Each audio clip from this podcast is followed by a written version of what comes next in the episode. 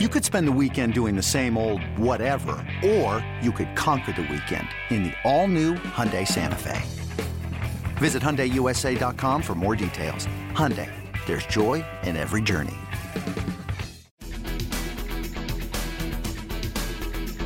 I'm Darwin Zook. Thanks for tuning in to MLB Extras podcast, Cardinals edition. Pleased to be joined by Cards reporter Jennifer Langosh. Jennifer, as always, we appreciate the time and let's look right at the Cardinals. After five straight years making the playoffs, now it's three straight years not making the postseason. The last time that happened was back in the late 90s. Let's talk right away about the managerial change that happened during the season. Mike Matheny gone, Mike Shildt in. What changes did you notice when that happened? And going to the end of the season, the Cards did make a run at the playoffs, but came up short. So, what did you notice in terms of the change there? Yeah, I mean, the change certainly seemed to re energize the clubhouse. You know, I mean, evidenced obviously through the way the Cardinals played, um, certainly to start the second half, but really overall the entire second half, one of the best teams in baseball from the time Mike Shildt took over until the end of the season. Uh, you know, communication, I think, was one area that Mike Shildt really wanted to emphasize communicating better with players, with his coaching staff, improving that. And I think we saw that pay big dividends and there was an accountability factor that I think maybe had, kind of gone um, missing uh, under Mike Matheny there in his last season. So all those things again produce better on-field results. Certainly there are places the cardinals want to be that they didn't get to this year most notably playing in october. This was a team that had not missed the playoffs three straight seasons since the 1990s so here in st louis not playing october baseball isn't isn't okay with the fan base. But um, again i think the cardinals as an organization and the fan base as well has to be excited about what they saw of mike shildt and the way he was able to, to kind of galvanize the group of players once he took over yeah, and you mentioned that fan base. They are definitely uh, not a fan base that likes to miss the postseason. So if you had to pinpoint, I know this is a loaded question, but if you had to pinpoint specific things on the field other than the managerial change and attitude, but specific changes or additions, if you had to pinpoint one or two things for the Cards to get back to playing in October, right off the bat, what would those one or two things be? I'd start with the offense. And it's an interesting conversation because if we look back at the podcast I was doing at this time last year, I'd say the same thing. I mean, this is a team that still needs that big impact bat. They sought it last offseason. You know, they went hard after Giancarlo Stanton, who, of course, turned down, and you know, he used his no trade clause to turn down a possible deal to St. Louis. They pivoted to Marcell Ozuna, who the Cardinals had hoped would be a very impactful cleanup hitter you know, you look at Ozuna's numbers at the end of the season, they were fine, they were okay, but he wasn't necessarily the dynamic player that the Cardinals thought. So that leads them into another offseason hoping to improve the offense. You know, it's interesting because if you look at the final numbers, Cardinals offense was okay last year. They ranked fourth in the league in runs per game, fourth in the league in home runs per game but it just wasn't consistent enough. So this is a team that, interestingly enough, has the financial flexibility and the roster space to be able to make a run at some of the big free agents out there. We'll see if they're willing to get a little bit uncomfortable doing so. I think after you know you, you address the offensive issue, you have to turn to the bullpen. And while the Cardinals have a glut of, of young arms and, and young rising pitchers, do they have enough for the back end of the bullpen? I think that's a question that hangs over this organization entering this winter. In particular, this is a team that needs to find some left handed relief help. You know, they've tried to sift through lefty relievers in recent years from Kevin Siegrist to Brett Cecil. They just haven't had a lot of success. So I would expect the Cardinals whether through the free agent market or, or, perhaps more realistically through a trade, address that by finding a lefty reliever who they feel can they can plug into the back end of that bullpen. Yeah, and just from afar, when I when I think about the Cardinals too and their postseason success, so much as I think of bullpen arms, guys coming out of there throwing 100 miles an hour, just being really effective. So that's always been a staple to Cardinal success, uh, and so has starting pitching over the years. And a guy that's been there for a long time is Adam Wainwright, and kind of a cool story. You just wrote about that. He's coming back for a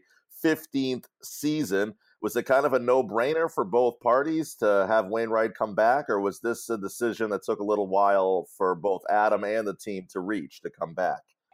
You know what? It's been an interesting evolution to watch. You know, I think if you had asked the organization or even Adam in the summer, you know, whether they thought this reunion was possible, I mean, at the time Adam Wainwright was considering retirement. I mean, he was on the disabled list yet again, uncertain about when he'd return, and then uncertain about what role he'd be able to fill if he did return. Fast forward to the month of September, and Adam made four starts for this team, and they were pretty good. I mean, the numbers weren't great, but you saw a lot of strikeouts, very few walks, and his velocity jumped back to where it was pre injury. And all that led Adam to, to insist that he had more in the tank and intrigued the Cardinals enough to, to think that he can still contribute moving forward. Now, at 37 years old, and with all the injuries he has had in recent years, there is a lot of risk here.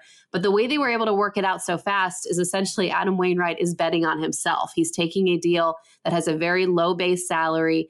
If he pitches well, he'll get all sort of incentives to kick in and he'll make his money. If he doesn't or if he's hurt, then there's very low risk to the Cardinals. They won't have to pay out that much. So um, once the Cardinals and Adam began discussing and realized that this incentive based contract was a way that both sides were comfortable moving forward in, it really did come together pretty quickly. And, you know, all of a sudden you add Adam Wainwright back in, we'll see he's going to come into spring training as a starting pitcher. There is the possibility that he could shift into a bullpen role depending on what the need might be and the other options the Cardinals have. But um, he comes back into a group of a, a lot of young starting pitchers. So I think the other element of this that's very interesting and beneficial for the Cardinals is those young starting pitchers are going to get to continue to learn under Adam Wainwright, who's been one of the best here in a Cardinal uniform in, in a long time. No question about that. Talking with Jennifer Langosh, Cardinals reporter.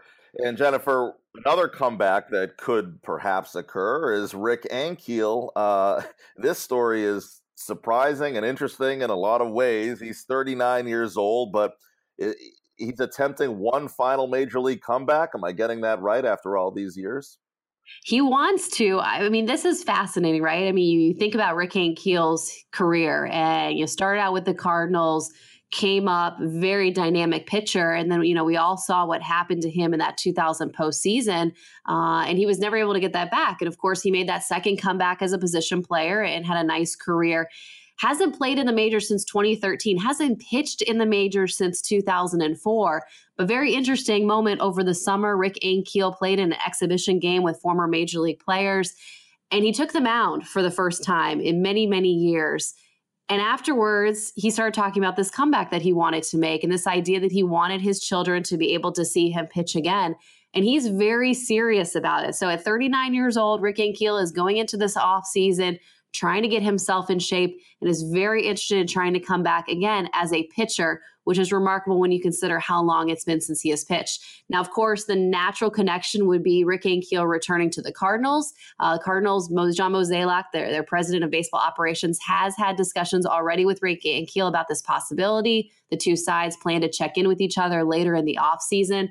Um, and we'll see. If we talk about lefty relief help, there's Rick Ankiel. Perhaps there's a match. I still think it's a long shot of sorts, but certainly an interesting and fascinating story that we'll be following all winter. Yeah, what an what an amazing story that would be if he was able to come back and contribute in any way uh, and actually be a part of the team. We'll see how that all unfolds. Uh, we started talking off the bat about Mike Shildt and what he was able to do as an attitude change within the clubhouse, but there was also some other changes to the coaching staff. Uh, Jose Oquendo changing from his role at third base coach. Talk about some of those coaching changes as well, in addition to Shildt.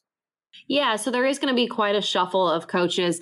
Um, as you noted, Jose Oquendo, the longtime third base coach here, beloved coach here in St. Louis, has decided he'd like to, to work out of the Jupiter, Florida complex just to be home. That's where his home is. His family is down there. Um, he's endured multiple knee surgeries in recent years, and I think the wear and tear on him, uh, you know, he wants to be a little bit more comfortable. So he will continue to work in a different capacity within the organization, but him leaving, of course, opened up a spot uh, Pop Warner, who came up mid-season from the minor leagues to serve as Mike Shildt's bench coach, will take over as third base coach. That, of course, leaves a bench coach opening, which will be filled by Oliver Marmol, who was most recently the Cardinals' first base coach. Um, Mark Budaska, who came up as a hitting coach again during those midseason changes, he will stay on as an assistant hitting coach. But the Cardinals still need to fill two more coaching positions the hitting coach position and the first base coach position. So they're beginning to kind of put together a list of candidates for those two jobs.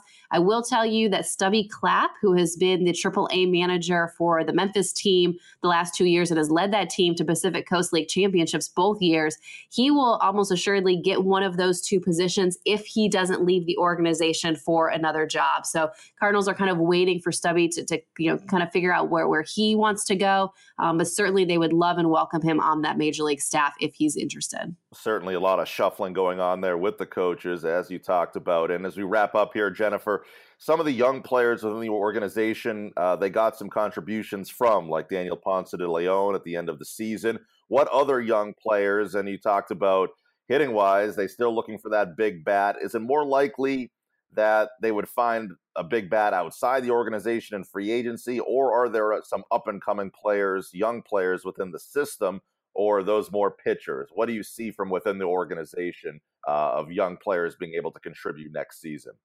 Yeah, it's interesting because the Cardinals' blueprint for so long, of course, has been to draft and develop players. I mean, that's how they like to find their impact players. But if you look at the Cardinals system, and we got a great look at it this year with the number of young players that came forward, so many of the, those players are pitchers. And while the Cardinals feel very comfortable with the wave of young pitchers they have, unfortunately, they don't have those impact position players at the high minor league levels. I think you have to go down more to single A to, to be able to point out some guys who you think maybe down the road can be those impact bats. So as the Cardinals look to address pitching, I would expect most of that to, to come internally as they look to address their need offensively, though, they're going to have to look outside. You know, the big question I think that will continue to swirl around this organization is how big are they willing to go? I mean, are you talking about making a bid for a Bryce Harper or Manny Machado type?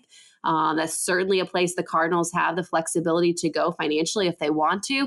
The good news for them, though, is that this is also a deep free agent class beyond those two names. So the Cardinals certainly have a lot of different areas that they can wait in this offseason. One thing was very clear, though, in talking to John Mozeliak this week during a press conference, is that they weren't, you know, 88 wins was not acceptable to this organization. Missing the playoffs was not acceptable. So I do expect there to be a number of changes as they look to build a better roster for 2019. Yeah, certainly a very proud organization and a very intense fan base as well in St. Louis. So it should be a fascinating offseason to see the direction the team goes in. Jennifer, uh, really appreciate the time. Great work as always, and we look forward to talking to you more during the offseason.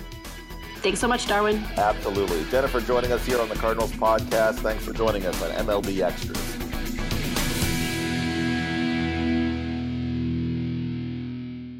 Hey, Rob Bradford here. You guys know I'm always up for a good MVP story, and one of the best stories is Wasabi Technology. Wasabi is the world's hottest cloud storage company, and it's become the go to provider for professional and collegiate sports teams, including 20 Major League Baseball teams like the Red Sox and NHL teams like the Bruins and Vancouver Canucks. Even the Liverpool Football Club is getting in on the Wasabi action. So, why is Wasabi the MVP? Well, Wasabi was purpose built to free businesses from skyrocketing storage costs and unpredictable transaction fees that the Amazons of the world are charging. In fact, Wasabi is up to 80% less than those hyperscalers and doesn't charge a cent for businesses to access their data. From Wasabi's AI enabled intelligent media storage, Wasabi Air, to the industry's only cloud storage service with triple protection against cyber criminals, data deletion, and ransomware, Wasabi's taking the lead in driving innovation in data storage and helping sports teams to unleash the power of their data. Wasabi, another Boston based championship team.